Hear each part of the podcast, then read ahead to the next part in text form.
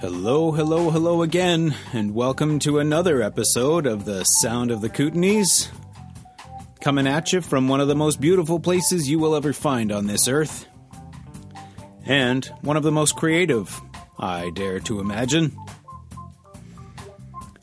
This episode's going to be really fun. I've got a really fascinating conversation with Craig Korth. And I looked in the bargain finder and under musicians wanted, and it said wanted banjo player for bluegrass band. I'm like, oh my God, I can't believe there's somebody wants a banjo player. He's a mainstay in the Canadian bluegrass circles. He's also a luthier, a broadcaster, and a really fascinating guy. Well, you, you know, you don't get that good because you want to get famous. You get that good because you love music. And it looks like this is just going to be part one of my conversation with Craig. I'll tell you a little bit more about that a little bit later. And it is the season of pop culture and entertainment industry awards shows. And of course, the Kootenay Music Awards are surely the most anticipated and coveted. And this year's awards are going to be given out at the Spirit Bar in Nelson on March twenty-third. And there's ten different trophies up for grabs this year. In the categories for best songs, we have Roots, Rock, Pop, and Rhythm and Blues. In the category for Best Artists, we have Electronic Producer, Electronic D J, Jam Band, and Hip Hop Artist. And the People's Choice Awards for Artist of the Year and Best Music Video. So, of course, we're going to dive back a little bit into the past winners of the Kootenay Music Awards and play some music from some of those folks. And we're also in full swing in the C B C Searchlight competition this year. All across Canada, we are looking at all different genres of music being put up to be declared the winner of the twenty nineteen Searchlight competition. And we've got some representation from the Kootenays in that as well. So we're going to check that out. Now, without further ado, I say, let's get this show on the road.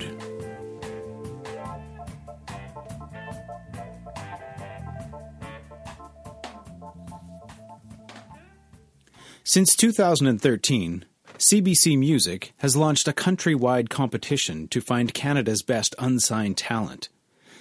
In that first year, most Kootenay residents remember that there was a young band from Cranbrook who rolled all the way to the finals. That band was the Good Old Goats. This year, the field of entries has now been narrowed to the top one hundred, and within it is a Nelson native named Charlie P S. She now calls the thriving metropolis of Vancouver home, and early in two thousand eighteen she released her debut E P called Little Miss Dysfunctional. That, too, is the name of the song that she's entered into the Searchlight competition, and you can vote for it by going to c b c music searchlight dot c a.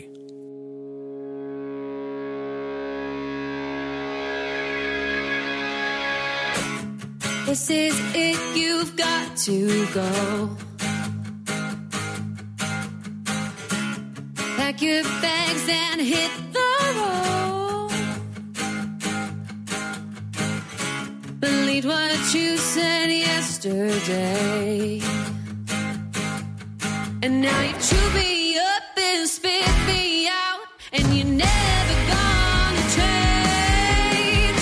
You don't believe that you're dying inside, but baby, that's the truth.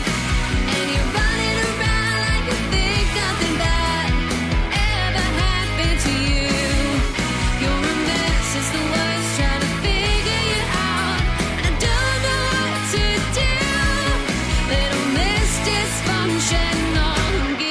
On you, we're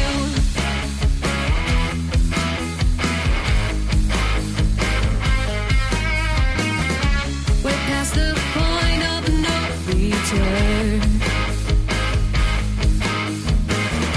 We said we communicate, but baby, you'll never learn. Our differences are much too strong. Oh, so when you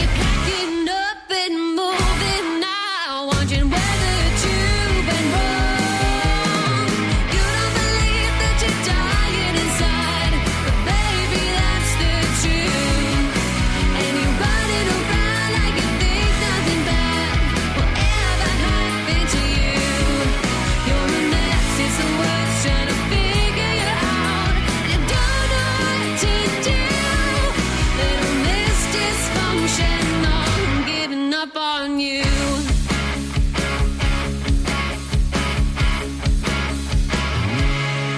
I can't help you if you don't take the time to help yourself. And the path you're walking on, living the life of someone else too.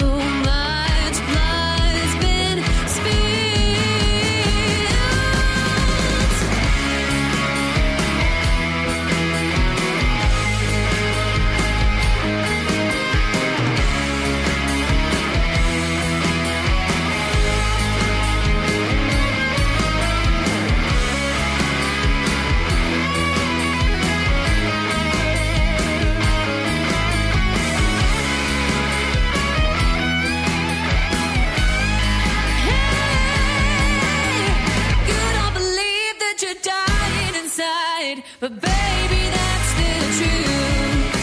And you're running around like you think nothing bad will ever happen to you. You're a mess, it's the worst, trying to figure you out. They don't know what to do. Little Miss Dysfunctional, giving up on you. Charlie P S, Nelson native, now living in Vancouver. She's in the C B C Searchlight Competition's Top one hundred. Go onto their website, cast your vote, and if by chance I've overlooked any other Kootenay-based artists in that Top one hundred, please let me know. I would be more than happy to feature them uh, coming up next month. Now, speaking of future shows, I mentioned in the intro that the Kootenay Music Awards are coming up. They will be held in Nelson at the Spirit Bar on March the twenty-third, that's a Saturday, and I'm planning on attending. I'll have my recorder in hand, and hopefully I can catch up with some of the winners, some of the other nominees, and some other people in the music industry, just to catch their thoughts on that particular evening. In the meantime, though, I thought we would back up a little bit and play some tracks from some past Kootenay Music Award winners. So here now is a track from two thousand seventeen's winner of Artist of the Year, Best Electronic Producer, and Song of the Year. This is a brand new song released on January nineteenth called Wood for the Trees by a duo named Moontricks.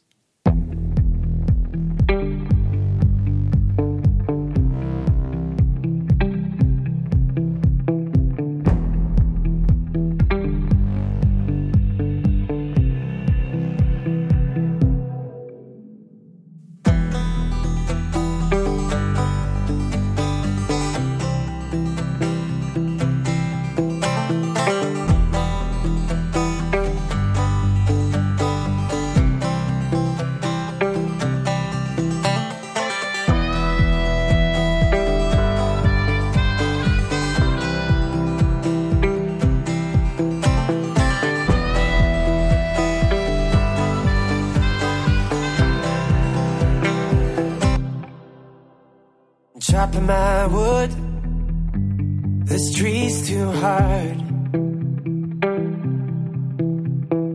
Chopping my wood, my axe isn't sharp.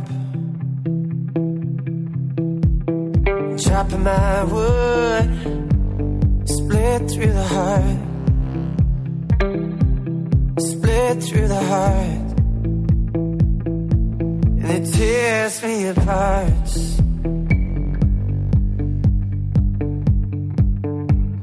Lighten it up, gonna burn to the ground. Lighten it up, the wood wasn't sound. Lighten it up, just another letdown. Just another letdown, and I don't mess around.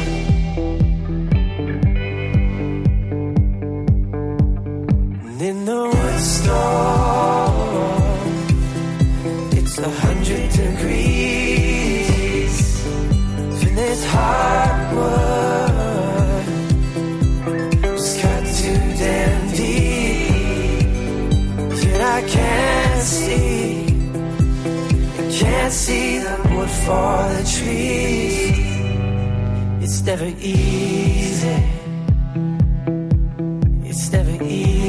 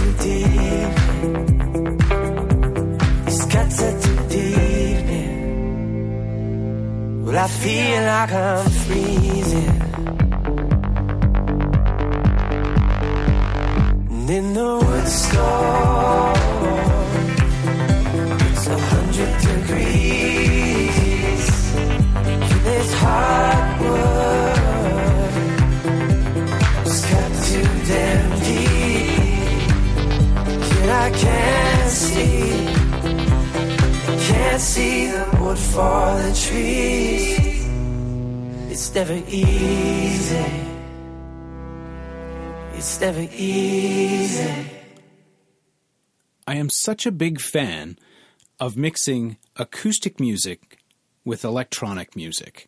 I love the dichotomy of the two worlds coming together and all of the interesting textures and sounds that it makes, and Moontricks does a fantastic job of this. I encourage you to check out the links in the show notes, and by all means, please support them, and it's really great to see new music coming out from them. I look forward to a lot more in the future. I'm going to stick with the Kootenay Music Awards here. I'd like to share with you a song that I found after listening to a few of his tracks. This is Dawson Rutledge. He was last year's winner of Artist of the Year, deservedly, of course. And this song comes off of his album entitled Monsters, released in two thousand seventeen. This song is called Thief of a Lover.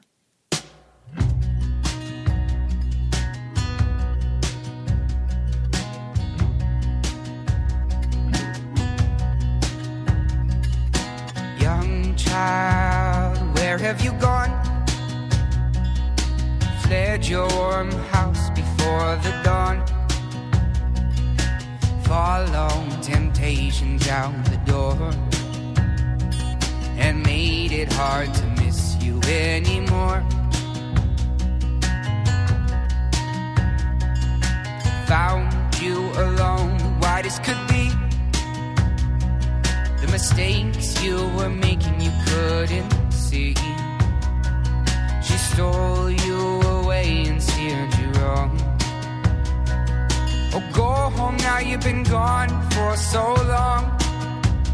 Well, you lost your tongue in the mouth of an icy stream, regretting the days you dared to dream. So many paths you could have chosen. Now many doors are permanently closed. You betrayed those who called you brother, all for petty lies and the thief of a lover.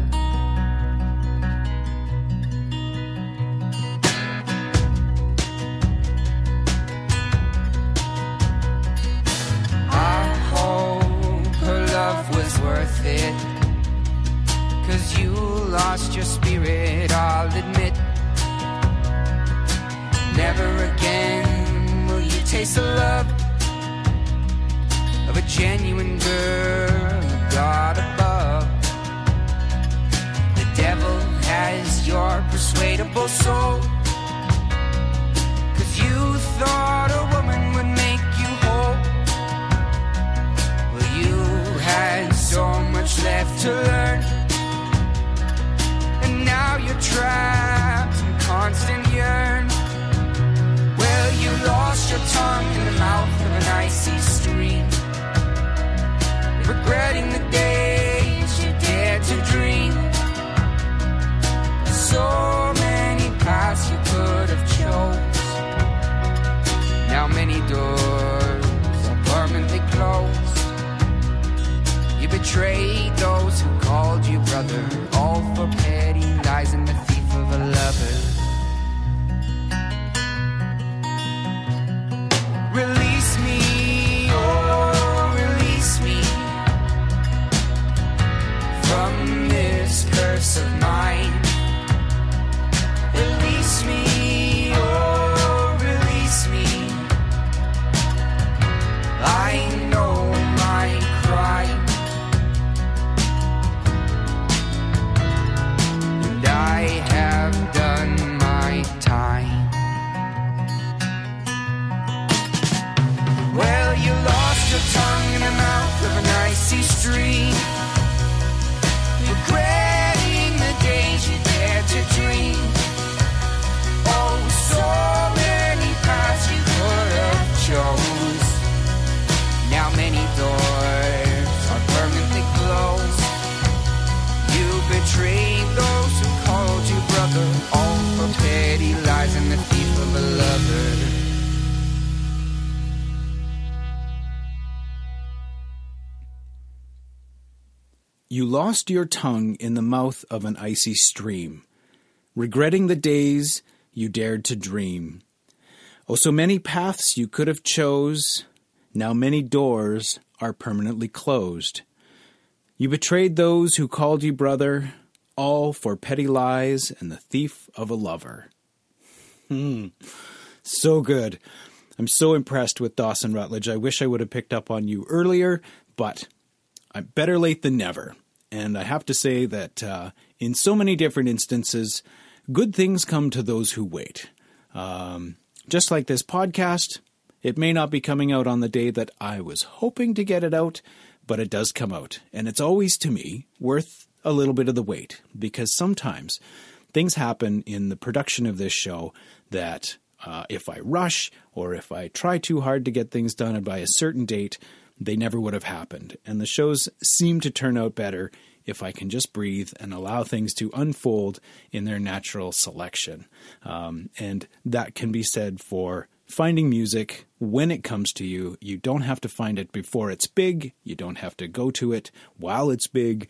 You could come to it years later and discover it and, and have meaning in your life. So more great things about music and the gift of patience in life. And also on the topic of patience, some people might be wondering, what happened to the segment all about Sincerity Sound? Well, I can tell you that right now, I believe there is an international artist, a Zydeco reggae artist in there that's doing a bunch of recording of uh, a follow-up to another album that they had done recently in the Slocan Valley. And other artists are putting their finishing touches onto their albums and getting them prepared for release. Other people are preparing their songs and getting ready to head into the studio. And of course, with a little bit of patience, that music will start to see the light of day and trickle into your ears and give you that nice warm fuzzy feeling and hopefully make your toes tap, get you dancing, or or just make you feel great. I certainly want to extend a big thank you to Barry Jones and Sincerity Sound for your ongoing support of the Sound of the Kootenays, and I am more than happy to continue to get the word out about Sincerity Sound as well. It's a great thing you're doing there, and there's great music coming, as there always is from the Kootenays. So thanks, Barry.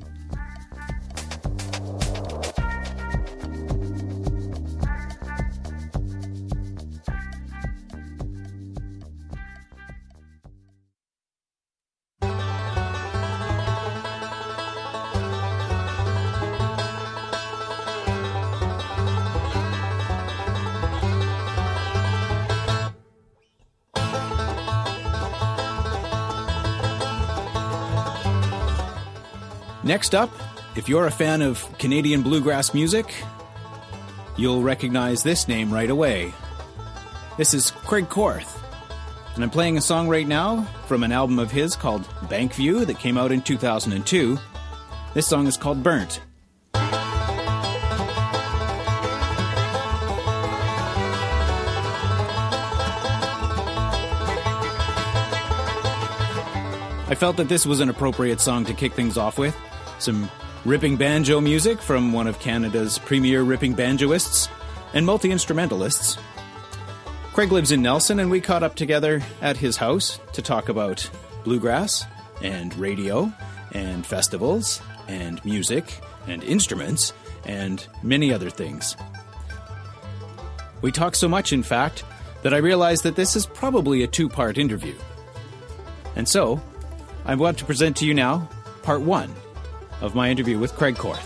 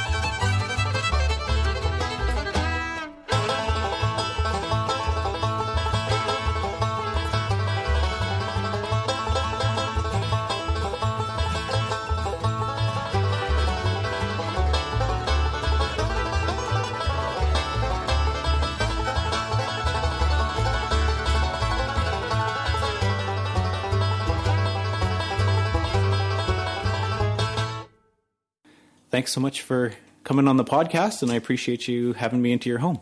Oh, well, it's great to have you here, Alan. Thanks a lot for asking. All right. Um, so, Craig, you and I have known each other, um, not super well, but uh, have known who each other were, I guess, for quite a number of years. Yeah, a long time. We met in Alberta. Yeah. Um, back in the, the C K U A days, I guess. Yeah. Um, I think it was your bluegrass show on C K U A that uh, brought my attention to you and, and your talents as a uh, musician and broadcaster. What was the name of that show again? It was called Fire on the Mountain. That was it. That's right. Yeah. Yeah, it was really fun. I did it for about seven years. Mm-hmm. And uh, I, yeah, I loved it. I really enjoyed, you know, having a radio show. I had no radio experience, but um, Brian Dunsmore, who was the program director at the time, um, came to see, a, see me play. I was in a bluegrass band called Jerusalem Ridge, and mm-hmm. um, I love telling stories on stage and everything. And uh, David Ward, who had the show for years, it was called The Bluegrass State of Mind, right, was leaving, and, and Brian phoned me one day and said, hey, do you want to be the new uh, bluegrass guy on C K U A? And I'm like, whoa, that came out of left field. And I just said, sure, let's go for it. And uh, it was pretty funny because I I was in Calgary at the time, and um, in the Jack Singer Hall, they have a studio, and people can actually, well, they're going to a concert, they can see in through the window into the studio and watch the people at night talking mm-hmm. and stuff. So it was a Sunday afternoon, and there was like an afternoon matinee, and Brian drove down from Calgary, and he's like, okay, push, push this button. Okay, now slide this fader and do this and do that. And then he said, okay, I got to go. Bye. And that was it. That was my training. And I, and I was flying by the seat of my pants and sweating, and everybody's watching through the window. And it was pretty, you know, it was a, it was a steep learning curve, but a ton of fun. Now, were you pre-recording those shows for air at, a, at another time, or were you broadcasting live? Half and half. Yeah. Yeah. It just depended on, um, you know, what was happening with me that week, if I had time to actually show up in the studio. It was that Thursday at six p.m. for a long time, and then it was Sunday at noon. So it depended if I was, you know, playing music or was somewhere. I'd, I'd rather do it live. I liked it better. Yeah? Yeah. Run the risk of pressing the wrong oh, button yeah. or missing a cue, or well, that's real then, you know. Sure. I like things that are real. It doesn't have to be perfectly polished for me. Well, and that was C K U A in general. It was yeah. it was a real radio station that played real music with real people talking about real experiences. Yeah. Yeah. Yeah. Real and life. I, I think I've drawn a lot from that because that was all I listened to, you know, when I was working and living in, in Calgary. Um, and I appreciated so much to hear more than just the song and the title. Oh, you know, yeah. Some sort of background or context of what was going on, or, or yeah. story around the song or something like that. Sure. Uh, it just brought so much more to the experience of listening to the radio. Oh, yeah. And I used to tell jokes, too. Like, right. I, you know, not too many people tell jokes on the radio, but my mom was pretty funny and was a good joke teller. So I grew up, um, you know, being around jokes. So I used to start off with like three quick lines. You know? Mm-hmm. And uh, people said that even if they couldn't listen to the radio, they waited for the intro because I'd say, you know, remember everything in moderation, including moderation. Or, you know, I just had one-liners and told some jokes. It, it was fun. And people seemed to love that, you know. Yeah. I... I I th- at first, when I started that radio show, I'm like, what do I do? How do I do this? And then I thought, well, what do I like? What do I personally like? I like to hear stories. I like to hear some jokes. I like to hear, you know, background information and songs. And so I just did what I thought I would want to hear if I was listening to a radio show. Mm-hmm. Yeah. And you were you were living in Calgary at that time. Is that right? Yeah, I, I was. And then we moved here to Nelson, and I did the show for another three years. So I did it for four years when I was in Calgary and three years here. Right. And I remembered hearing about that, and it, there was sort of this, oh, he's moved to Nelson. And and that intrigued me about, you know, what's what's going on in Nelson? And little did I know that we were, our, our sights would be pointed in this direction yeah, a few there years you later. Go. Isn't that funny? And yeah. you ended up here too. Yeah. What year did you move here? Uh, two thousand eight. Oh, okay. So you were a year ahead of us. Oh, yeah. You were here in two thousand nine. Yeah, that's right. Yeah. Yeah. And so, living in Calgary before that, what was um, what was life pre-C K U A? So you had Jerusalem Ridge, and um, maybe we'll go all the way back. Well, that's a long way back. I'm fifty-six. Okay. And uh, I started playing music at I was twelve years old in grade six in the fall. I remember the fall of nineteen seventy-four. I came home and my mom was flipping through the Yellow Pages uh, looking for a vacuum cleaner repair, and somehow ended up at the House of Banjo. And banjo at the time was on the air a lot because the Beverly Hillbillies were on T V, mm-hmm. and around nineteen sixty-nine, I think it was, the Bonnie and Clyde, the movie that Warren Beatty made, had the getaway song when they were robbing the banks was uh, Foggy Mountain Breakdown, written by Earl Scruggs, and Flat and Scruggs performed that. And then there was Deliverance, the movie with uh, Burt Reynolds, who just passed away. Right. And uh, that was Dueling Banjos, which was a gigantic hit. So both... I think all three of those songs were on the pop charts. Hmm. You know, bluegrass doesn't get on the pop charts very often, but there was lots of banjo, and uh, my mom loved it. So I came home from school one afternoon, and she said, "Hey, do you want to learn how to play the banjo?" And I'm like, "Yeah, okay." Like, "Whoa, yeah, whatever." And so we went down and listened to it, and um, I thought, "Yeah, that's a cool sounding instrument." And uh, it was at uh, Myers Music in Edmonton, but at the time it was called the House of Banjo. And I ended up like took one lesson. And I went home at night and I fell asleep with it on my stomach while I was laying in bed because I couldn't put it down. I loved it so much. Mm. And that was forty, forty-five years ago. Right. Right. So twelve years old, you pick up the banjo, and uh, was that your core instrument for yeah. a long time? Well, my sister took guitar lessons at the same time, but she was two and a half years older than me. Mm. And she had found boys by that time. and... um I still thought girls had fleas and everything, and uh, I didn't want anything to do with them. So I, her guitar laid around a lot. I didn't take any lessons on guitar, but I, you know, you can only, I practiced like five hours a day. I come home at lunch, get up early in the morning, after school, after dinner, before I went to bed. I just practiced like crazy. But I got, you know, some, you get burnt out, and then my sister's guitar's laying around, so I started playing her guitar. And uh, so I did that for a few years. But then when I was about fifteen, I was in high school, and I dated this really great gal named Christina Jerhanchuk, who was a drummer, and I always loved the drums. Mm. And so she showed me some stuff on the drums. So I bought myself a cheap drum set for thirty bucks and started to play. And then about six months later, my cousin, who was a few years older than me, phoned and said that their drummer quit in their dance band, and uh, they needed a drummer. And I was sixteen. I'd only been playing for six months, and they played weddings and banquets, and they were based in Panoka. And yeah. so they went out from there, like Stettler and all these little towns. And and so I joined that band and played all through high school. I played uh, dances on drums. And you were living in Edmonton at that time? Yeah. Right. Born and raised in yeah. Edmonton? Yeah. Yeah. And my mother was born in Edmonton, and my dad was born just outside Edmonton. Hmm. And my great-grandparents came to Edmonton in nineteen twenty-four. So it's a long-time Edmonton family. Yeah. Yeah. It was great, though. The music scene in Edmonton's amazing.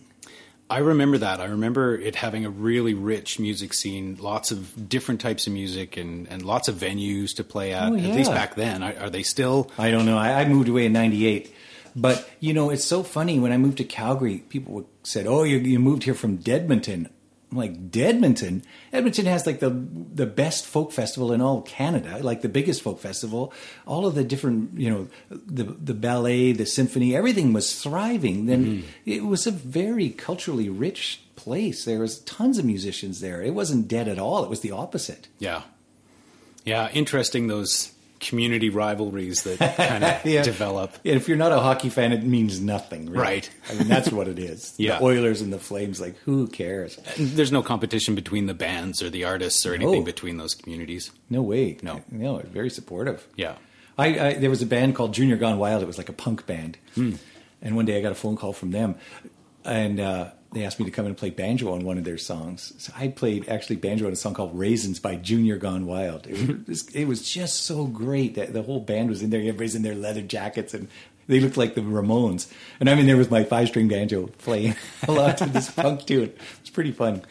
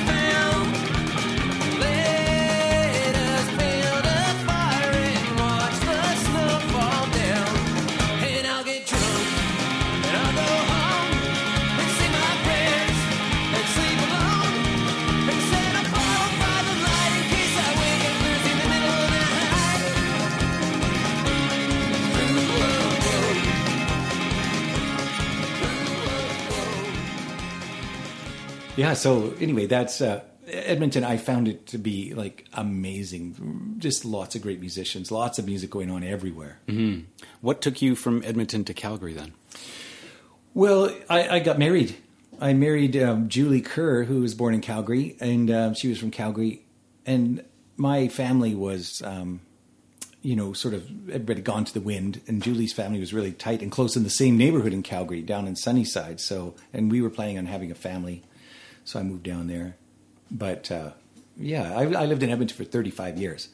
I liked it. Yeah. Except for the cold. Holy crap, that is one cold city. Yeah. Long winters. Long winters. Yeah. Long sunny winters, though. That's right.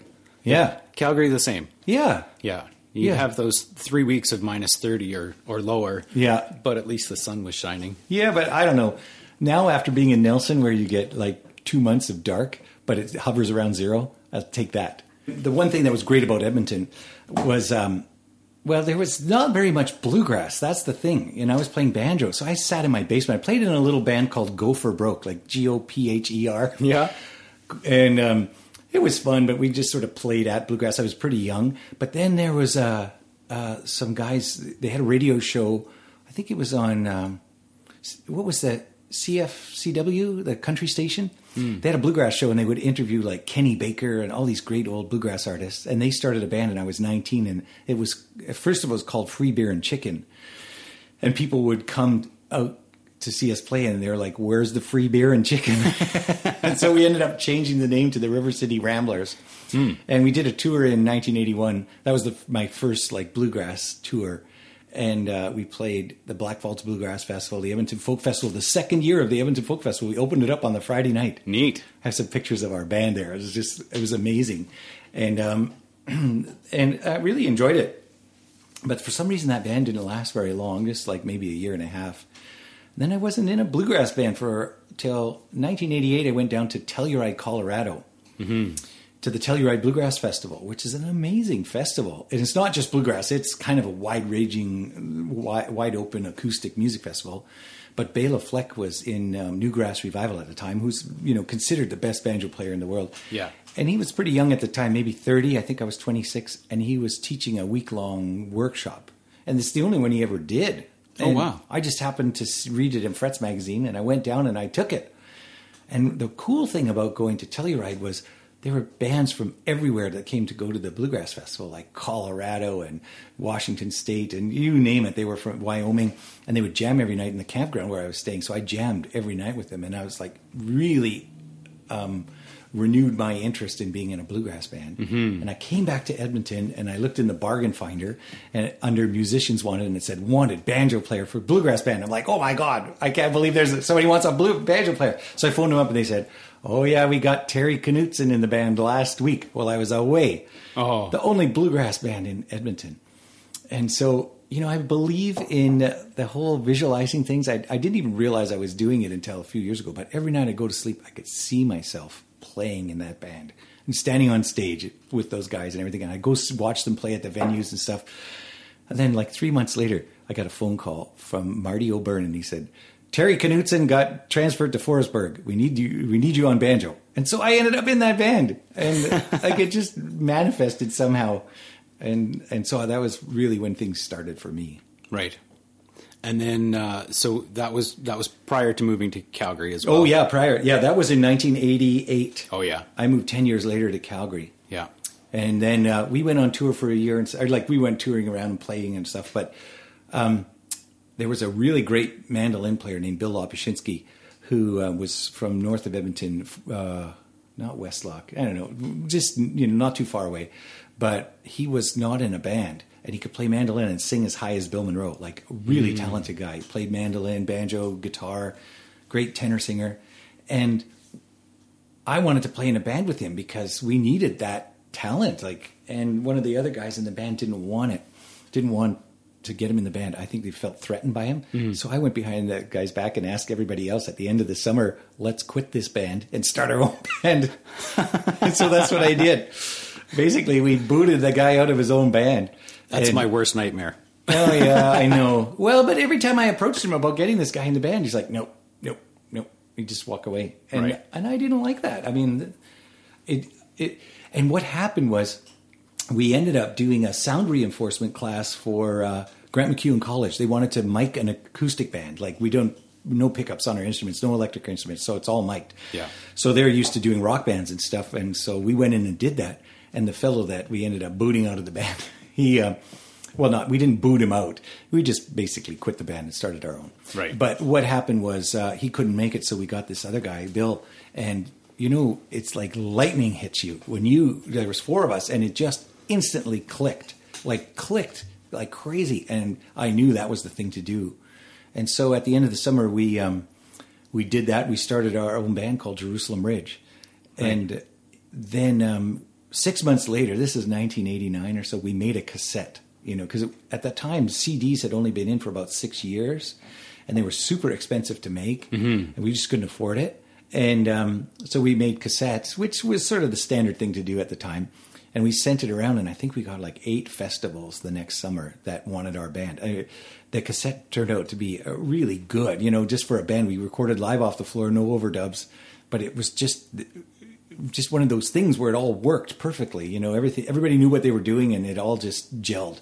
Yeah. And then it took off from there, and it just, we played like forty dates a year, and we all had full-time jobs, mm-hmm. and... um yeah, it was it was wonderful. We got interviewed twice by Peter Zosky on national C B C oh, wow. radio, and we did Tom Jackson's Here on Carol, which a you know a nationally broadcast T V show. And for Christmas, we did that a couple times. We did a whole bunch of stuff, really fun stuff like that. Mm-hmm. And uh, yeah, we played for a bunch of years. Played you know, to one year we did ten festivals in the summer. And it was just constantly, sometimes three in a weekend. How far would you travel with that band? Oh my God. Like we, we had a Chev Suburban that didn't have a radio in it, and it was our band vehicles. We bought it just for the band. It was a nineteen eighty-one Chev. We paid eleven hundred dollars for it. We drove it for ten years and sold it for seven hundred dollars. We had, it didn't cost us anything. And one day I was actually on Jasper Avenue in Edmonton, and I saw our Suburban go by, and this lady who raised llamas bought it from us. And there was a llama in the back of our Suburban. And I actually thought, I bet it smells better in there than when we were in it. But um, uh, we, we would get in our Suburban and we would drive to Smithers from Edmonton mm. and play the Smithers Bluegrass Festival, drive back, work all week, get in the car and drive to the Winnipeg Folk Festival and play that. Right. And then come back and then drive to Chilliwack to play the Chilliwack Bluegrass Festival and drive. You know, we just... when you live in Edmonton, you've just got to drive and drive and drive to play, you know? Yeah. So we would go, but we never really went past Ontario. Mm-hmm. We just stayed from Ontario West. Yeah. Not as much demand that far. Well, you know, when you have a full-time job, it's very difficult for people, and people had kids and everything. I didn't right. have kids at the time, but it's hard for people to get away long enough to go on a tour, because if you go that far, if you go to Quebec or New Brunswick or wherever, you you know, usually you've got to, to make it viable to pay for all those expensive plane tickets and everything. You got to play quite a few shows. Yeah. And we just trying to get the time to do that yeah. was difficult. Right. Was there a lot of recording with that band? Well, I think we made six C Ds. Mm-hmm. The first, our first cassette actually won, um, with the Alberta Recording Industry Association, we we won like Roots Album of the Year or something like that. Right. Yeah, we, we recorded a bunch. We tried to record like every two years or so. And, uh, yeah, and, and, you know, it was really at a good time. Like I remember in the early nineties, we, we would go play the, we played the Blueberry Bluegrass Festival in Edmonton. We played there thirteen years in a row, mm-hmm. like every year. And one year, we uh, made a C D just before the festival, and we sold eight thousand dollars worth of C Ds in two days. Wow. It was nutty. Yeah. Yeah. That's great. That was a fun band, though. You know, it was really fun. The, the musicians were really good, but we put on a show, too. That was the other thing, you know. Mm-hmm. If you just stand up there and play songs, it's kind of like just plugging in a jukebox. But if you actually have a show where you tease each other and, you know, tease the audience a bit and tell some jokes, play yeah. some tunes, have a couple of skits or whatever that you do. Yeah. And people love it. For sure. And it would always be changing. Yeah, totally. Yeah. It was all improvised. We just sort of did whatever we felt like. One time I was playing um, like uh, banjo, and Bill Lopushinsky, the mandolin player, he's really dry, really funny, but quiet and dry. But when he said something, they were good zingers. And he was playing, we were playing Rawhide, a real fast instrumental tune. And we always, at that time, we were wearing shirts and ties. So I took his tie and I pulled it up through his glasses so he couldn't see to play. And, uh, and, and then he, he went over and I forget, he did something to me. But then I took a piece of duct tape that was sitting down on the floor beside me, and I pulled the duct tape off and I put it on his glasses. And he's playing his solo really fast. And then I'm playing my solo, and all of a sudden he pulled the tape off of his glasses and went whack right on the strings of my banjo, and all you could hear was tick, tick, tick, tick. It was just fun, you know. I, I loved it. I it, I had a really great time playing with those guys. Nice. And we ended up finishing up um, as a band around two thousand and six or seven, we, we, we developed a symphony and bluegrass show and went across Western Canada playing bluegrass with symphonies. Wow. It was really fun. Yeah. There's a good video on, somebody took a video from YouTube. It's on YouTube of, we did dueling banjos, and it was me and, you know, cause it's a banjo song, but I was the banjo player, but the whole band, we dueled the symphony. There was fifty-five people in the Calgary Philharmonic, and um, we, we, we arranged it so that, you know, it's like, it starts off just playing the song, and then it just kind of goes a little bit further, and then the symphony goes a little bit further, and then all of a sudden I start playing Stairway to Heaven, and they play Stairway to Heaven, and then we played Beethoven's Fifth Symphony. And it was just crazy, but it's so much fun.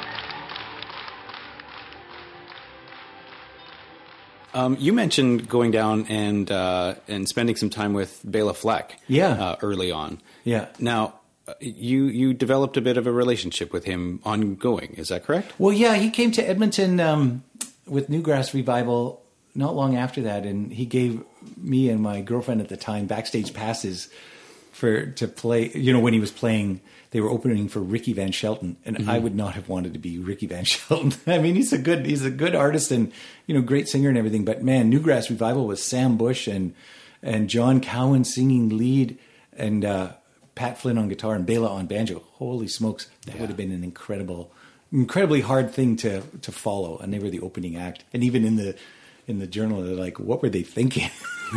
And so, yeah, I know I had seen him quite a bit. I haven't. I, I went. Uh, he came through when I, I. I think it was around two thousand two. I released a solo album. Mm-hmm. I moved to Calgary, but I went up to Edmonton to uh, be interviewed on on uh, C K U A about it.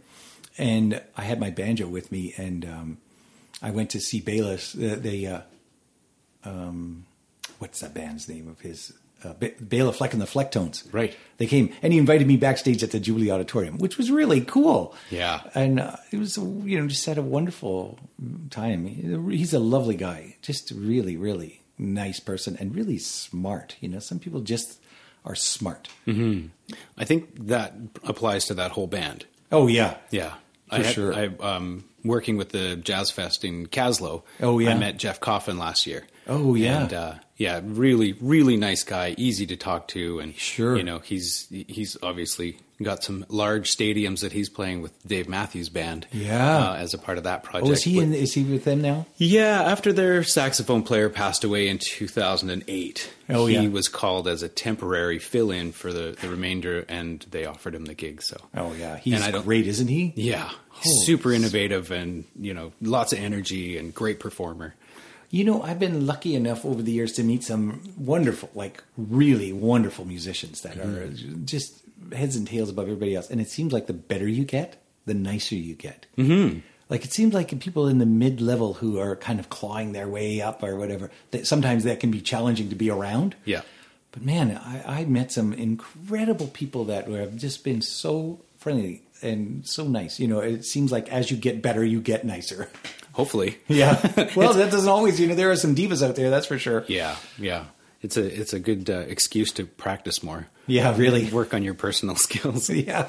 I did a, I probably told you about it before, but I also did a workshop out on Gabriola Island, a three day workshop with Victor Wooten. Oh, did you also really? Also from the Flecktones. Yeah. Um, and there, I mean, there's another person who is in, innovative in, in music uh, as a player, but also in his teachings of music. I don't know if you've read his book. I have, yeah. Isn't it great? Yeah. And that's the music this, lesson. Yeah. And yeah. this whole workshop was sort of built around the story and the concepts in the book. Oh, yeah. Um, but you're sitting there like you and I talking about it, and he's, it, it was like every word or every sentence that he spoke was worth writing down.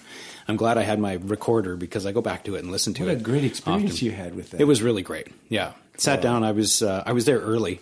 And uh, was in the cafeteria having lunch by myself. And in he came and grabbed some food and asked if he could sit down at the table for two. And we just started chatting. Wow. And yeah. That's such a great story. I mean, it's, it's nice to hear that, you know, people that like Victor Wooten are that down to earth and nice. Yeah.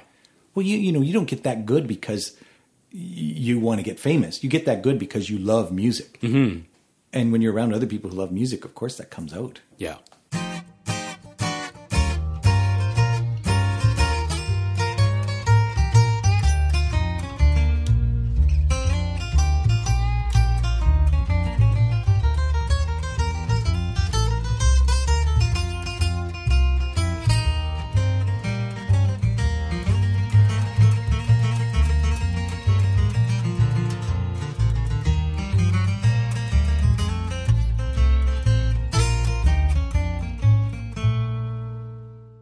So then you, you live in Calgary, and you've uh, that's when you brought out your uh, your solo album.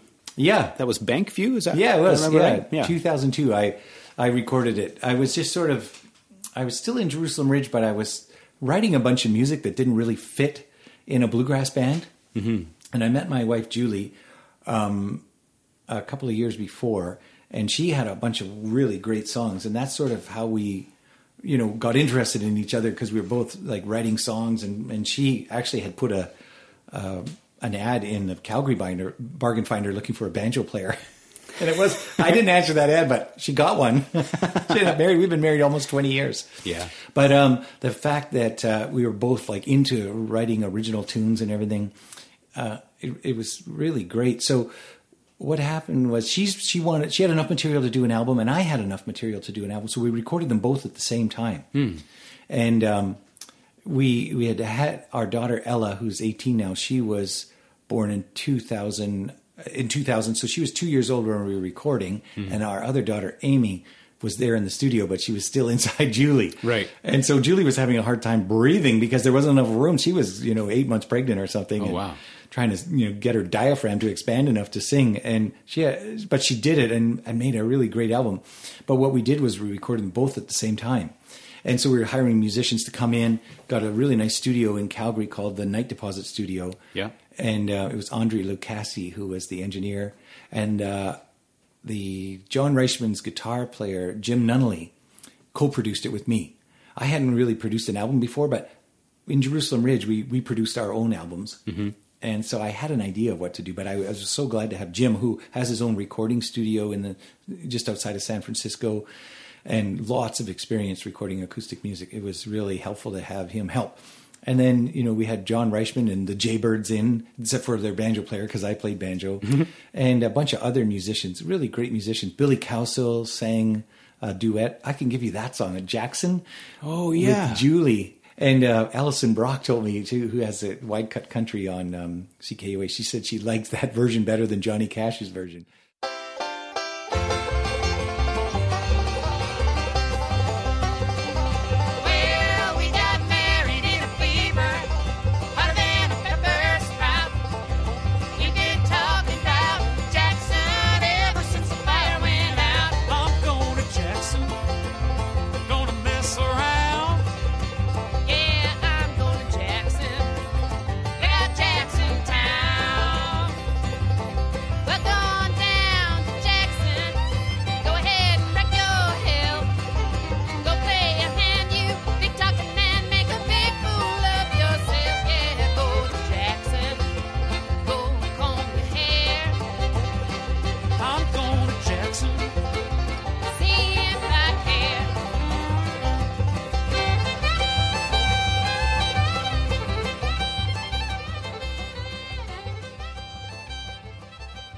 And, you know, Billy Cowsill was a big star in the sixties in the Cowsills, and he was in Calgary at the time. And I was in a trio with Ronnie Hayward and uh, Billy Cowsill.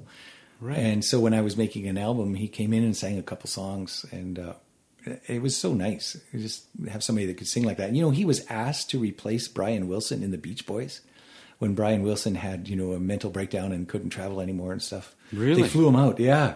He was a great singer. Yeah. Just a fantastic singer. Yeah, and it was fun playing in a band with a guy like that. I bet. There's yeah. lots of stories. Oh, tons of stories. Oh, yeah. yeah.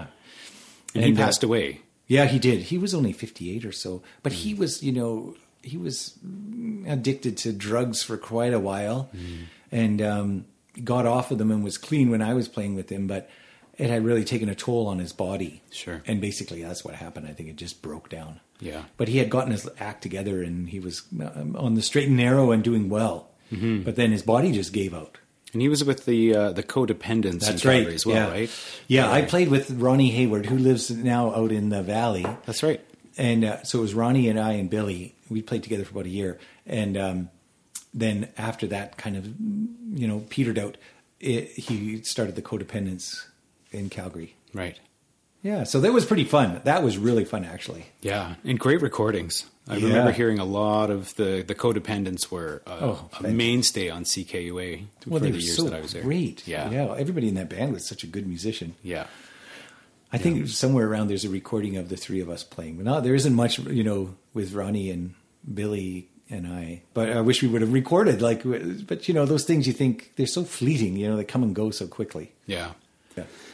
So then we fast forward a little bit and um, your two daughters and a wife and yourself uh, decide that maybe Calgary's not home anymore and you're looking at Nelson. What what sparked that decision? Well, we were in uh, Calgary and we were sending our kids to the Waldorf School. Mm-hmm.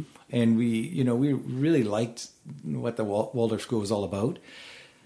But it was like above this uh, ski park, Pascapoo or whatever they call that. I don't know, Canada Olympic Park now or something. So it was yeah. up above that. Yeah. And it was a long way from where we lived. And we didn't want to move out there because you got to drive into the city all the time to get anything.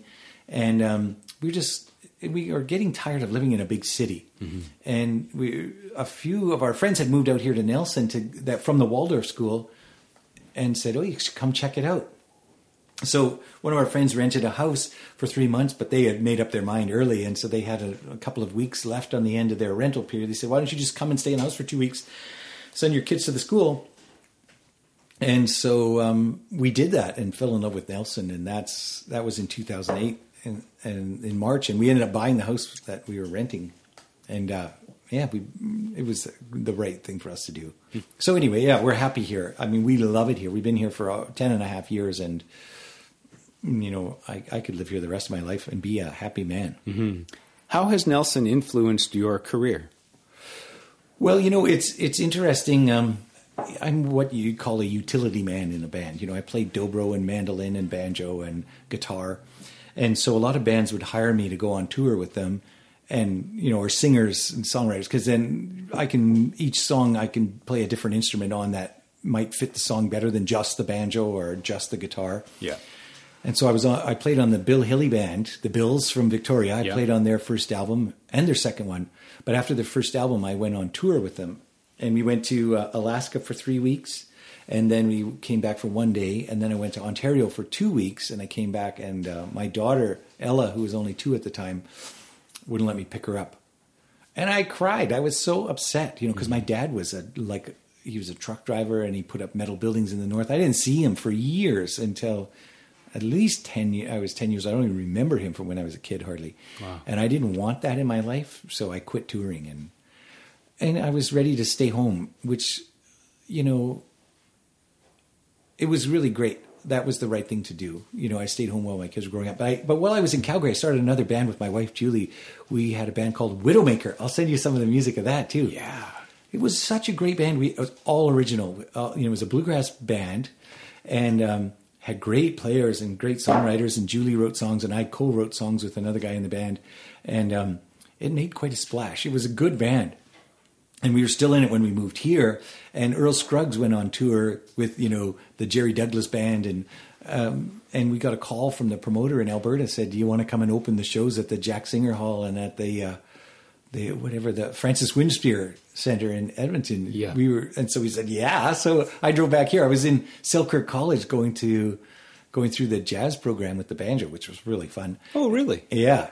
And so we drove back to Alberta, play open for Earl Scruggs, sat backstage with him, hung out with Jerry Douglas. It was so fun, and came back, but it was just too hard to be based in Alberta and B C at that time with small kids. Yeah. And so, but that was a great band. We, We um, we made a C D and it, it, you know, got great reviews out of um, No Depression magazine. A whole bunch of magazines reviewed it and said it was one of their favorite recordings of the year. Like, it did really well. Yeah, and uh, it was too bad that it didn't, you know, wasn't able to sustain itself when after we moved away. Right, just logistics were the, was oh, yeah. the, the, the downfall. You got to gig all the time if you want, but you know, Calgary's eight hours from here. Yeah. You got little kids; they certainly don't want to sit in the car for eight hours. No. And hang around at a venue while you're gigging or, you know. Yeah. So it was difficult. Yeah. Yeah. But I, I really enjoyed that band. Tons of fun. Mm-hmm. But how things have changed since I moved here to Nelson. Well, you know, I one of the things that happened was, we, you know, for a long time in Canada, we were like the bluegrass band that got hired by all of the festivals. You know, we'd play the Owen Sound Folk Festival, the Ottawa Folk Festival. We'd go to... you know, play, play all over the place. We were playing festivals.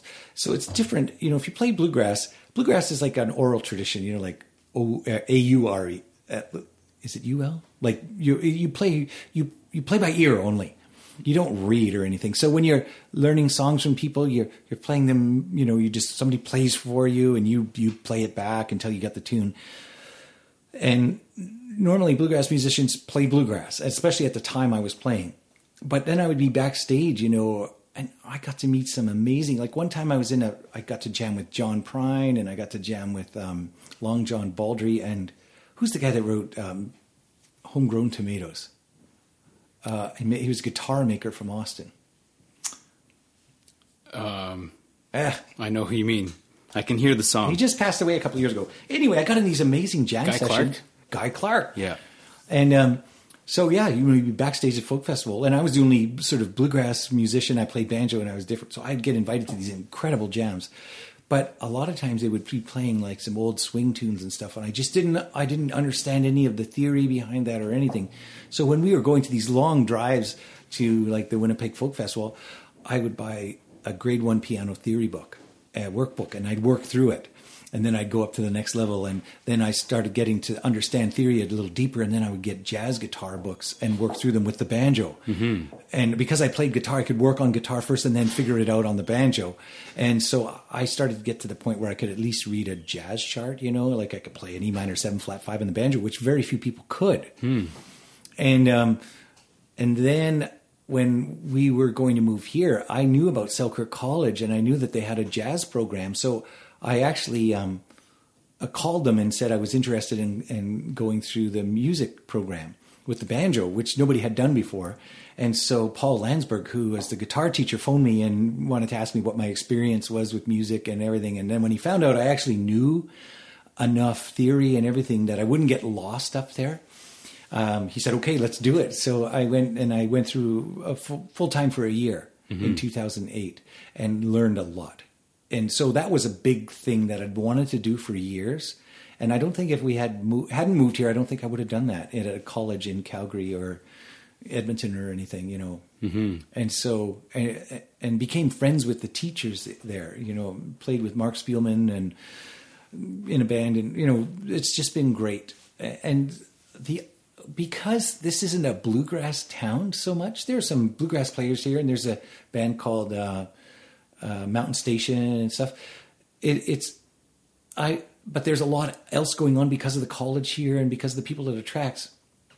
Luckily, I had gone through that music program and started to get asked by different people to play in town in different kind of bands. I was in a band called Catalani and the Crooked Chorale for a while where mm-hmm. I played Western swing guitar. Mm-hmm. Loved that. Played in a, uh, a few bands where I played banjo, but sort of alternative kind of stuff. I played on a recording with a guy named, uh, Jude Davison, and it was like a traveling Mexican circus. So we all got painted up, you know, painted faces and oh, wow. wore costumes, and he wrote all the music, and I played like slide guitar on his album and some banjo and some guitar. And there's nine people in that band, and we played a bunch of shows. And so it, it really, it sort of expanded my whole musical outlook being here, not just sort of relegated as a bluegrass musician. Mm-hmm. Uh, and, uh, and, And then, um, you know, recently I got asked by, uh, I played with Clinton Swanson, who's a wonderful saxophone player in town and can play, you know, other wind instruments as well, but a really great musician. Bessie Wapp, who's, you know, a local Nelson celebrity and character and everything. I played with her on a show, and Clinton and I got to know each other. And then I had done a few things with Brian Kalbfleisch, who's a great singer, songwriter, and they wanted to start a band with all their favorite Nelson musicians. And so I got the call from them and asked if I wanted to join, and I did. And uh, Rob Fahey, who's a, a wonderful bass player, he's got a double master's in bass. He's got a master's in, from the university in jazz and in classical music, mm. and has played bluegrass. You know, most of the time, jazz players who play bluegrass are not that good at it. Right. They feel the beat in a different spot than a bluegrass player does. A bluegrass feels the player feels it right at the top of the beat or just slightly ahead of the beat. A jazz player feels it just behind the beat. So what happens, the way that I like to explain it is, if I feel the beat, like I'm pointing right to the top of my finger, if I feel the beat there, the jazz player feels it behind. Well, I slide backwards so that it's back at the top of the beat again, then the jazz player pulls it back to play just before the beat like he likes to, but I want it on the top. So we keep sliding backwards until the music is going so slow. And so playing with a guy like Rob Fahey, who's unbelievable as a musician, but also understands that about bluegrass, is just such a treat. Mm-hmm. And then Graham Tracy plays drums in it. And he, you know, came from New York. He played in New York for years. Great singer, great drummer. Like, I'd never really played with drums because I've been playing bluegrass all my life. There are no drums in bluegrass. Yeah. Then I played with Graham, who just throws his whole being into his drumming, and he's great. He's like the Keith Moon of Nelson. Cool. And so it's, we started a band called The Devils You Don't, and we play everything from Motorhead. Like we do a cover of uh, the Ace of Spades by Motorhead, but we also do old Frank Sinatra tunes. We do covers of disco tunes. We do lots of originals. We do, I think, three or four instrumental originals that I wrote. And if I hadn't gone to Selkirk College and hadn't taken an interest outside of bluegrass, I could never play in a band like that. You know, mm. we're reading jazz charts for, you know, old swing tunes, uh, old um, jazz tunes, and I can play them on the banjo. And, you know, it's very... very lucky that we moved here and I was able to go to such a great college. Mm-hmm. That's a, that's an enviable thing. And I, I, I really respect that you could, at that point in your life and being a family man and stuff, take that time to go and, and do a music program like that. I did the uh, Red Deer College music program right out of high school. And, you know, I didn't, I didn't take it seriously enough to really get as much out of it as I could have. So as an adult and as a mature, oh yeah, a, a more mature musician, yeah, um, to go in there with the headspace of, yes, this is what I want to learn, and this is how much I'm going to get out of it. Yeah, um, must have been so much better. Well, I think you hit the nail on the head there. You know, I was forty-six at the time, and my instructors were, I was a little older than some of the instructors and just a little bit younger than some of the other ones. And so it was like I was with my peers. Mm-hmm. And I had been playing music professionally for, you know, since I was a teenager, and I was forty-six. So it was like we were speaking the same language, you know, and I ended up, you know, becoming friends with them. And so, yeah, you're right. You know, you probably at eighteen learned as much as any eighteen year old could, because you've got other things on your mind. I had already done all that stuff and I was not interested in that. All I wanted to do was learn. Yeah. And the, those, those people there were there to be, you know, part of that with me.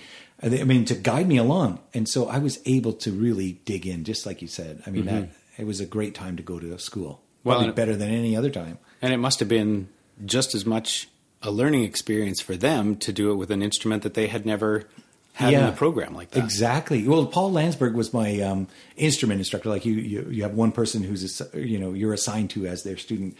I, I went to the harmony classes and other classes that you have, but once a week you meet with your instrument teacher. And Paul wouldn't show me how to play the banjo. He'd show me what I needed to learn on the banjo. Mm-hmm. We'd go over it, and then I go home and work on it for a week, come back, and then show him, and he's like, okay, you got most of it, but you're going to got to change this here, and maybe we can try a different approach or whatever. So it was, you know, I wasn't looking for someone to show me how to play the banjo. I was looking for to, uh, someone to show me how to understand music more deeply. Mm-hmm. And that I did get. Yeah. Now, in terms of um, teaching and being a student, yes, um, you also teach uh, yeah. in some capacity in, uh, at the... Um, Nimble Fingers Bluegrass. Yeah, well, that's the other part, you know, because um, uh, I started I started playing banjo at twelve, and then I started teaching at the music store when I was fourteen that I was taking lessons from, because I had progressed quickly, because I also had a mother who was a piano player, and she sat with me every night and put the metronome on and pointed to the notes I was supposed to play. I'm like, why am I doing this? You're horrible to me. You're just the worst person in the world. Turns out, actually, she was the best person in the world. You know, she really helped me, and I progressed quickly, and I had the desire to do it. So I started teaching at fourteen. So I taught my whole life. Mm. And then I started teaching at, at, at music camps and stuff, and I taught in Sorrento at the B C Bluegrass Workshop for years. And, um, really loved it. And I even one one year, what happened was I taught one week, but I also like to play music. Like, I'm a jammer. I'm just a jam monster. I just want to play, play, play. So I would play all night, you know, and teach during the day and go and jam with everybody, so that the, the director of the camp hired me for the next week to just be there.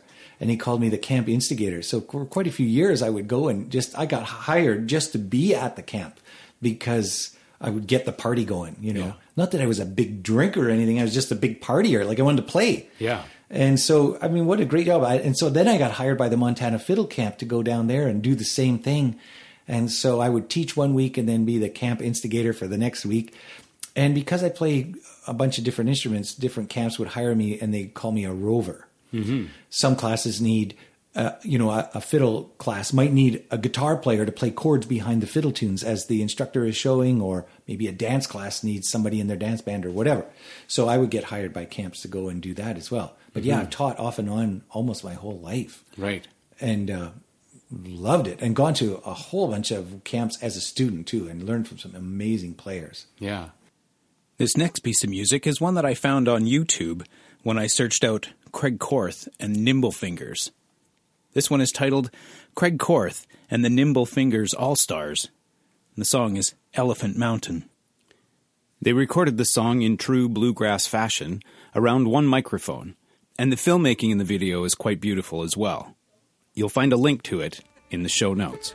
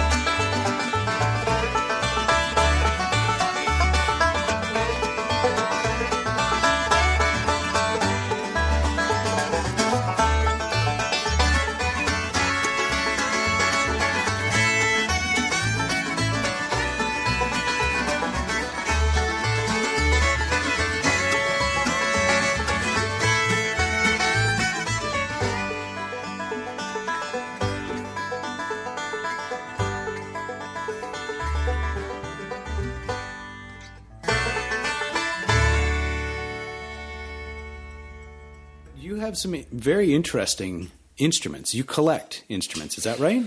Well, you know, I don't like to think of myself as a collector, because I think of a collector as somebody who buys something, acquires it somehow, and then puts it in a case and admires it and shows it off. I feel like I'm a player who is interested in playing the best instruments I can get my hands on. And so, you know, maybe on the outside it looks like I'm a collector. I don't just collect them. I just, I want to play them. Mm-hmm. And so, you know, I stumbled onto that too, because I started playing guitar when I was fourteen. No, when I was twelve. And so like nineteen seventy-six, when I was fourteen, I had a Man, which is made in Japan, Les Paul copy. So it was like a solid body electric guitar. Not very good, but super cheap. And my dad was driving home from work. And my, you know, my, my dad wasn't a guitar player or anything, but he heard on the swap shop on C H Q T radio that somebody was selling a Fender guitar. And so my dad uh, wrote the number down on his cigarette package while he's driving. And he came home and he said, uh, hey, Craig, I heard there's a guy selling a Fender guitar. And um, I've heard of Fender guitars. I think they're pretty good. And I'm like, oh, okay, well, let's go look at it. So we drive over to this guy's house that night. And it was a it was a pink Paisley Telecaster from nineteen sixty-eight. This is nineteen seventy-six, so it's only eight years old. Yeah. But it came. It, it, it was that guitar and a Fender tweed basement, uh, tweed, which is kind of a, a brown cloth that they used to cover luggage in in the fifties and stuff. Mm-hmm. They would they covered amplifiers in it, and so it turns out that I got the guitar and the amplifier for two hundred fifty dollars. Wow! Which at the time, though, in nineteen seventy six, I was teaching banjo lessons for three dollars an hour. So two hundred fifty dollars was a lot of money, right? I think my dad at the time was only making about three hundred fifty dollars a month as a welder. Hmm. Anyway, it seemed like a fortune. And so I got this amplifier, which was a Bassman. And I'm like, I don't want a bass amplifier. I want a guitar amplifier. And I sold it to my friend for one hundred dollars. So I got this pink Paisley Telecaster for one hundred fifty dollars. And uh, turns out the fifty-nine tweed Bassman's the ultimate guitar rock and roll machine. Like, it's worth probably ten thousand dollars now, but that's okay. I sold it. And, um, but what happened, because I had this really wild guitar, which I didn't like, I, I didn't want a pink guitar, but it was played great and sounded great. So I tried to get it refinished. It was two hundred dollars to have it refinished. And I said, no, I'm not going to pay that. I only paid one hundred fifty dollars for the guitar. So I kept it. And I went to the music store in our mall. I didn't even know how to change the strings yet on my guitar. So they changed the string for me. And my English teacher from high school was walking by and saw that guitar. And he's like, hey, like, this is nineteen seventy-eight. And nobody was into vintage guitars then at all. They weren't that old, you know. They weren't, uh, like, there were only two vintage shops. I think it was Gruen Guitars in Nashville and Mandolin Brothers in New York. And, and the word hadn't spread that they were good. But he, my teacher, somehow, his name was Dean McKenzie, had figured out that old guitars were better than new ones. Mm. And he said, that guitar's pretty rare and pretty collectible. I'm like, guitars can be rare and collectible? And he's like, yeah. So I ended up hanging out with him, and we became best friends all through school. Mm. He had a nineteen forty-seven Martin D eighteen that's hanging on our wall right now. My wife plays it. Oh, wow. And so the first vintage guitar I even saw was his D eighteen. And then he gave me a book called uh, American Guitars by Tom Wheeler. It was the first vintage guitar book out. And he said he thought that um, um, guitars were undervalued compared to violin family instruments, and that they were one day going to be worth more. And there's some great guitars out there. So I read the book, and he said, you should buy every good one you can. And so that's what I tried to do. I used to get up in the morning.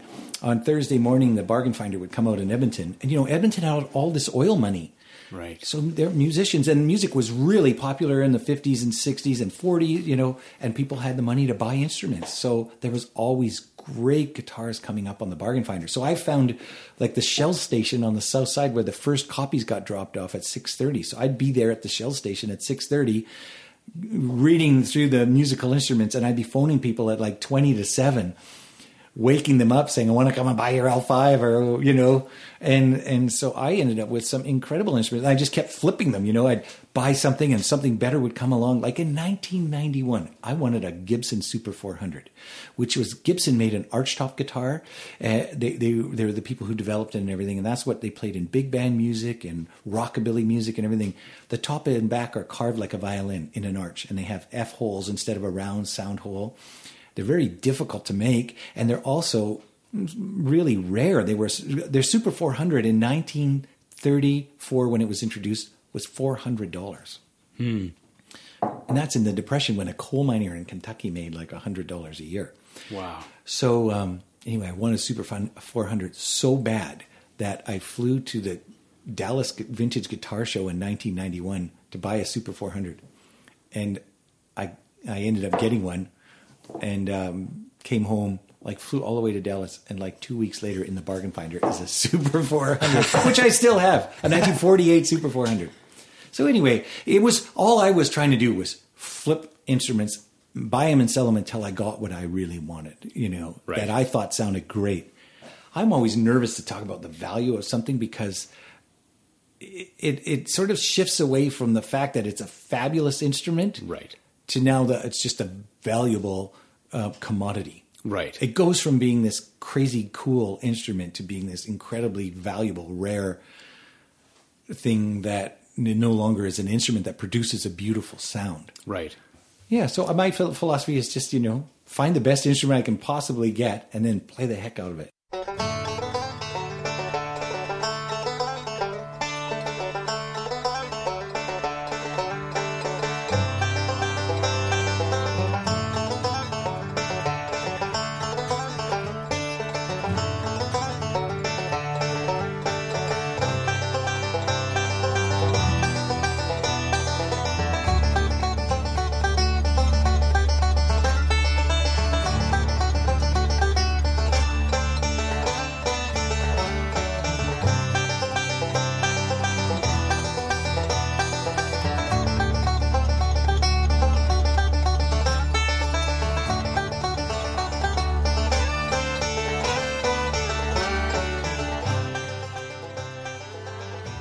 With collecting and, and coming into a lot of these instruments, um, you were obviously learning a lot about them along the way. When did you get into building instruments? Well, you know, I it's funny. I always wanted to, um, in high school even, you know, when as a teenager, I wanted to make instruments. I was in machine shop in high school and had a great machine shop teacher. My dad had a welding shop in our backyard, but also made almost everything. You know, you, my dad made a tractor over the winter in our basement that had treads like a tank. Mm-hmm. And he nailed a couple of two by sixes to the stairs and drove it up the stairs, took out the back door and the frame and everything right outside, put a big blade that he made. And he basically, um, in the sixties, we moved to a new neighborhood with like nine hundred square foot houses with kids everywhere, uh, a new neighborhood in Edmonton called Steel Heights. And he did all of the landscaping for blocks with this little tractor he made in the basement. Like he just made everything. He made me a pedal car when I was a kid uh, that looked like a, a World War One biplane, all out of aluminum, because he's a tinsmith as well. Mm-hmm. I had this cool... I mean, so so I always wanted to make a guitar. I grew up with makers in my family. And then in nineteen ninety-one, I was in my friend Byron Meyer, and Meyer's Music. He brought out Vintage Guitar Magazine, and I loved archtop guitars. You know, very obscure instrument, but I loved them. And so my my friend put the the issue on the counter, and I picked it up and I looked in the classified ads because that's what I always did. I just wanted to see what was for sale and everything. And it said, mm. Bob Benedetto, maker of fine uh, archtop instruments, ask about archtop making course. And I'm like, you can learn how to make an archtop from somebody. So I, I knew who he was. He was a famous maker at the time. And uh I went straight home and I phoned him. He was in uh, East Stroudsburg, Pennsylvania. And he said, oh, yeah, if you send a two hundred dollars deposit, you can uh, for one thousand dollars, you can come build a guitar with me and take it home. And I'll teach you how to do it. I'm like, whoa. And I thought, you know, this is too good to be true. Like, this is way too good. So what I did was I went right to the bank, got a two hundred dollars money order, and I FedExed it overnight to him. Yeah. And I phoned him the next day and he said, uh, wow, you must really want to do this. And I said, I really want to do it. And uh, he said, well, uh, we'll put your name on the list. We'll, we'll phone you and figure out when you're coming. So I came in October. And like two weeks later, I phoned him about something. And he said there were two hundred fifty people on the waiting list to take his course. And he decided not to do it anymore. And he would only take the first seven people that send their deposit in. And I was one of them.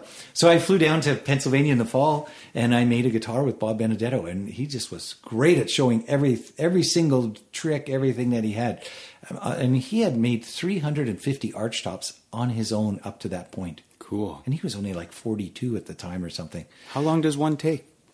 Well, they're hard to make. Yeah, they're carved and everything. I take you down to my shop and you can have a quick look. Sure. But it's it's it's pretty amazing. It takes a lot to make an instrument, but Bob had figured out how to do it quickly. You know, like on the sides of a guitar, you put this trim around the top edge. It's called binding. You put the binding on it. Most people clamp it in a in a uh, vise and they take a, a, a stainless steel scraper that they put an edge on and they scrape the binding, which can take a couple of hours to do. And he would say, not Bob. He would take a worn belt on a really cheap... Um, Taiwanese-made um, belt sander that's laced flat, like a six by forty-eight belt sander, and he just put the guitar right on the belt sander and go, turn the body around. And honestly, it took him a minute. What took most people two hours to do. And he and it was perfect. You know, he would estimate, uh, you know, three sixteenths of an inch, and he would take a chisel and chisel it down, and you'd measure it. It was exactly three sixteenths of an inch. Wow. He was an incredible, really talented guitar maker, and a lovely guy, really amazing person who would share anything he knew. But then I started going, so that was ninety-two. I came back and built a shop in my basement, and I was a firefighter at the time, but I had been a machinist and got a ticket as a machinist. So I had all those machining skills from the past and really interested in guitars. You know, I'd been sort of buying and selling guitars for years up to that point. So I just started making them.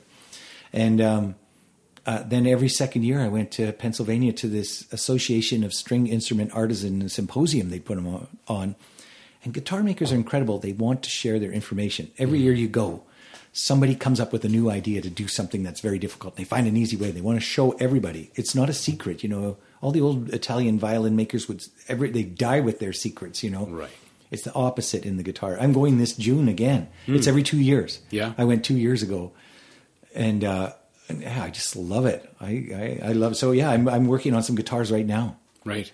I've known a number of uh, instrument makers uh, in the past from. Uh, I can't call them Dobros because Dobro's the, the trade name. Resophonic uh, guitar? Yeah, resophonic guitars. There was a fellow out in Sundry who was building those. Oh, was that Al Ocher? Uh, no. Um, Julian. Oh, I know who he is. Yeah. Yeah. I can't remember his last name either. I forget it. I worked with him. Oh, yeah? Yeah. I broke one of his fancy Japanese saws by accident. Ooh. Sorry, man. Um, those Japanese saws. um And then uh, Jake Peters. Yeah, I know, we know Jake, Jake, of course. Sure, he plays banjo and everything. Yeah, yeah. He does really great inlay. Yes. Yeah, that's right. And yeah. Another really talented banjo player oh, based yeah. in Alberta. Super talented. Yeah.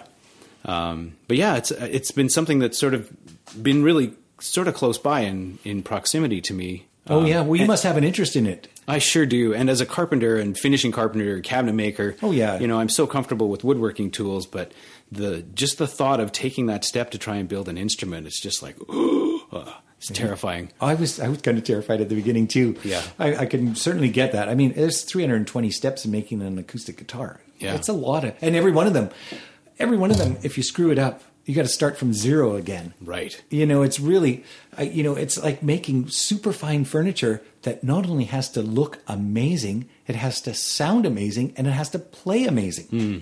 All that has to come together. Yeah.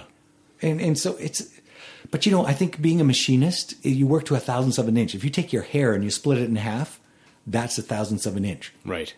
So if you work to that fine tolerance, you're the kind of person who's a fusspot. Yeah. And if you're a fusspot, then you're looking for fussy things to do. Yeah. So guitar making for me is the perfect um, uh, combination of that, that fussiness and everything. But I love it at the end when you finish something oh. and you hold it in your hand and you go, oh my God, I made this. And then people are making music on it. Mm-hmm. It's it's incredible. And you make them for other people. Oh, yeah. Yeah. How many guitars do you or have you made? Oh, you know, it's. I wish I would have kept track. I didn't even really take pictures of all the stuff I made. Hmm. Yeah, I've been at it for a long time off and on, though, since the nineties. But then I took a break when my kids were young, you know, for about thirteen years, I didn't make anything. Yeah. And then my daughter was in the Waldorf school, and she's in grade eight, and she wanted to do a grade eight project, which you have to do, you know, over the whole year. You find a mentor, and they help you. And she couldn't find anyone to do anything. And I still had all my wood, and I didn't have any power tools, but I had all my hand tools and everything, and all the wood. So I said to Ella, I said, if you want to make a guitar, she was thirteen at the time, we can do that. And so I bought a band saw, and she wanted to do it, and I bought a table saw and um, a sander, and we just went to town, you know. And but I didn't make it for her. I we we made it from lumber, but like big planks, we resawed them into eighth of an inch for the sides and everything. Mm. But I showed Ella what to do, and then videotaped her doing it because she had to prove that she made the guitar. Right. But then once I did that, I hadn't made a guitar for thirteen years. Once I did that, I realized how much I missed it. Mm. And started doing it again. And we built uh, an addition on the back of this house. It's downstairs, and that's we added a shop, and then we took the outside shop and turned that into sort of the machine shop. So downstairs is the hand shop, and outside is the machine shop. Right. Yeah. Oh, I can't wait to check it out. That's Let's go awesome. Check it out. And that seems to be the most appropriate time to end segment one here of my interview with Craig Korth. I do look forward to bringing you segment two at some point in the future and sitting down with Craig again, talking a lot more about instruments. I'll share more of our conversation from in the shops, checking out all of his tools and the materials and stories that go along with those, and also getting a chance to listen to some of his uh, amazing instruments that he uses on a regular basis. So please watch for part two with Craig Korth coming up very soon in a future episode of The Sound of the Kootenays.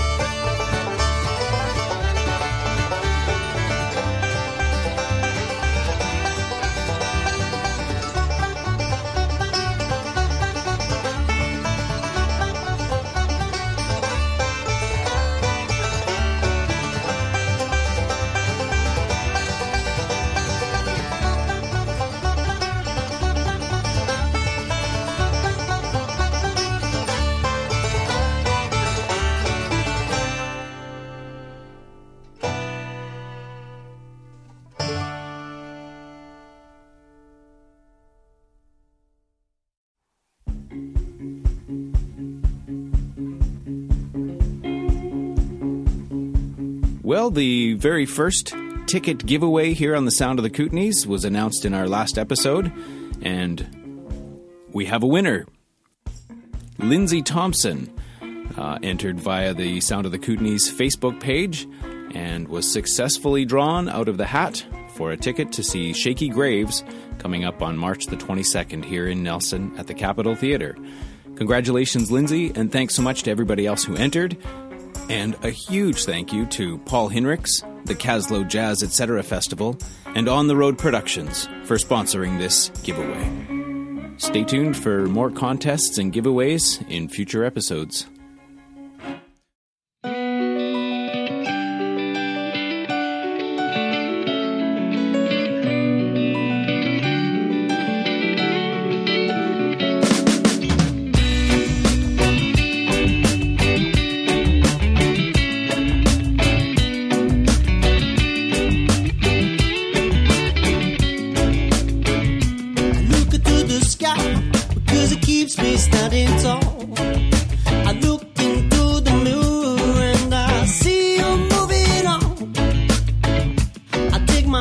Into the sand because it keeps me standing tall. I can't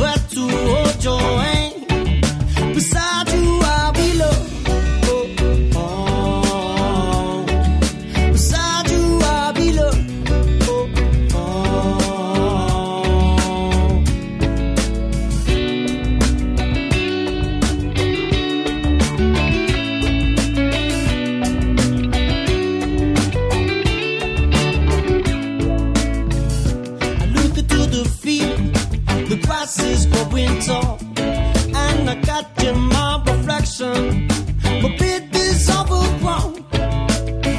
I'm waiting for an open arm, but I can't find her. I stand and stare into my palms. Who will I become? Oh, who will I become? Oh, have I become? Who will I become? Have I become? Who will I become? I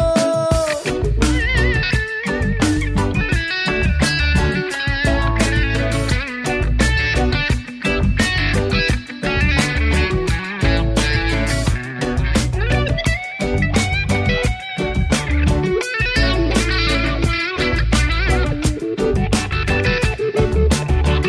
I say, like an old friend used to say, I changed the bed in way too late. I'm burning letters, changing sheets, in the morning I'm counting sheep. I saw you dip and swing and sway.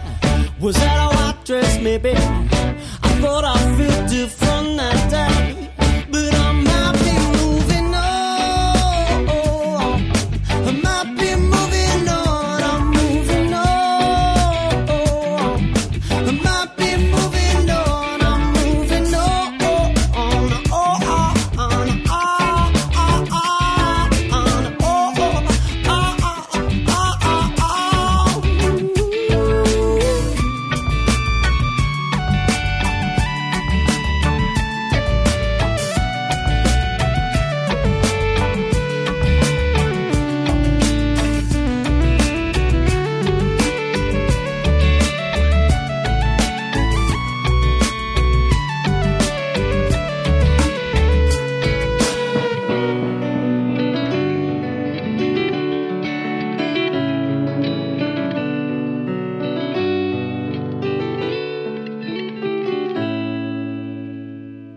I think that as summer turns to fall and fall settles into winter, a lot of artists and musicians use the cold winter months where they're stuck inside to work on their creative pursuits. And writing and recording new music tends to be an important thing to take care of in these months, in preparation for the summer season, of course. Well, this is the time of year where that new music starts to see the light of day. And that last song that we heard was just such a song. That was by the Hilties and a brand new release of theirs that was called Movin' On. They've also just released an animated video for it as well that you can check out on YouTube. I'll include links to that in the show notes. I'd like to round out the last little bit of the show here by saying that the upcoming Kootenay Music Awards are going to be spectacular. In the time that it's taken me to compile this show, the submission date for entries into the Kootenay Music Awards has come and gone, and all of the entries are together for the categories as mentioned earlier. And recently, they've also announced the performers who are going to be at the Kootenay Music Awards, and we've already heard from one of them, that being Dawson Rutledge, and another one that we can expect to hear from is Cam Penner. From his recently released album, At War With Reason, this is a song called Poor You.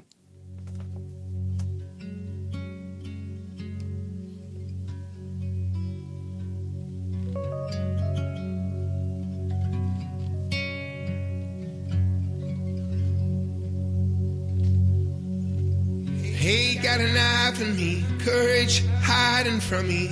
I've gotta fight. Like a road I know I've been down a thousand times. I spend most of the season at war with reason. Watch my fears take flight. Oh, you.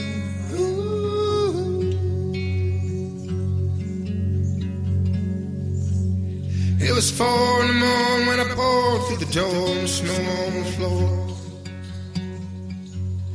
Long nights in the cold, all long and they're old.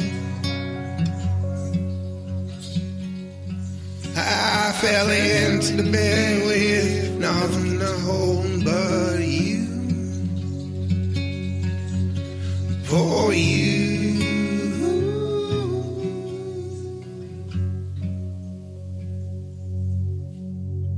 Early in the morning, likely afternoon, I wake up alone again and wake up without you. All I ever wanted, right before my eyes, took me just a while, and then I realized, I realized. Quit holding your heart out the wall, take what they want, tear it away, had to tear it apart any time, anywhere, on the sun and on the dark. I arrived at a place, selfish and drunk on the fear and the notion, couldn't let go, couldn't shake, couldn't move, couldn't get home.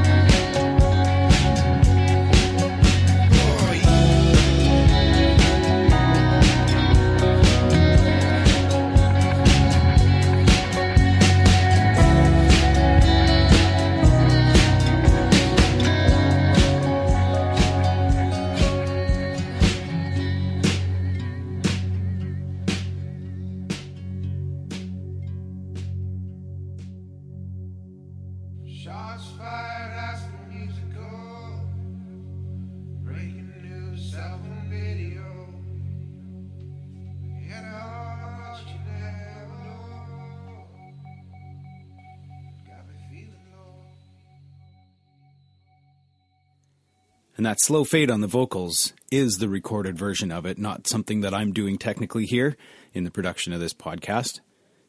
But I really like all of the sounds and textures that Cam Penner and his cohort John Wood put together on their recordings.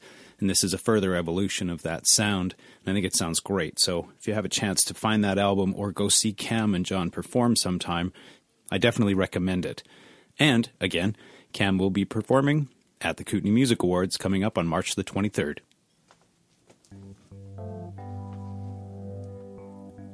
And that brings to a close another episode of The Sound of the Kootenays. So great to have you here listening. Thank you so much for tuning in. Thank you to Craig Korth for the time that we spent having our little conversation there at his kitchen table. I'd also like to wish a good luck to all of the Kootenay Music Award nominees, and also to the Searchlight Top one hundred artists. In the next episode, I plan to bring you some highlights from the K M As. Let's see what goes down there, and we'll give you a list of the winners. Of course, we'll play some more music from that as well. And I think we'll get into the festival lineup announcements in the next episode as well. I know the Caslow Jazz Etc. Festival has already announced its lineup to uh, some great excitement and anticipation. Some names on there that I think everybody will be very excited to see at the Caslow Bay uh, Park there. And we'll check in with uh, other festivals that are announcing their lineups. I see that CanaFest down in Grand Forks has also announced most of their lineup. And we'll see what comes up from other festivals such as Shambhala, Wapiti, and the Starbelly Jam. Of course, that's not all of the festivals that will be happening across the Kootenays, and as we learn more, I'll be glad to share it with you. Speaking of learning more, I must admit, I saw a post from the Unity Festival, which is usually held on the beach in Slocan City. And this year, there will not be a Unity Festival, unfortunately. I know a lot of people really like going to that venue and seeing the music uh, and enjoying some time in that community. But unfortunately, this year there will be no Unity. We do hope to see them come back again in the future. And we'll try and let you know all about it here on The Sound of the Kootenays. So in the meantime, I bid you adieu. I thank you very much. And uh, please come and visit me on the Facebook page and send me a message and let me know what you think of the show. Take good care, everybody. And stay tuned.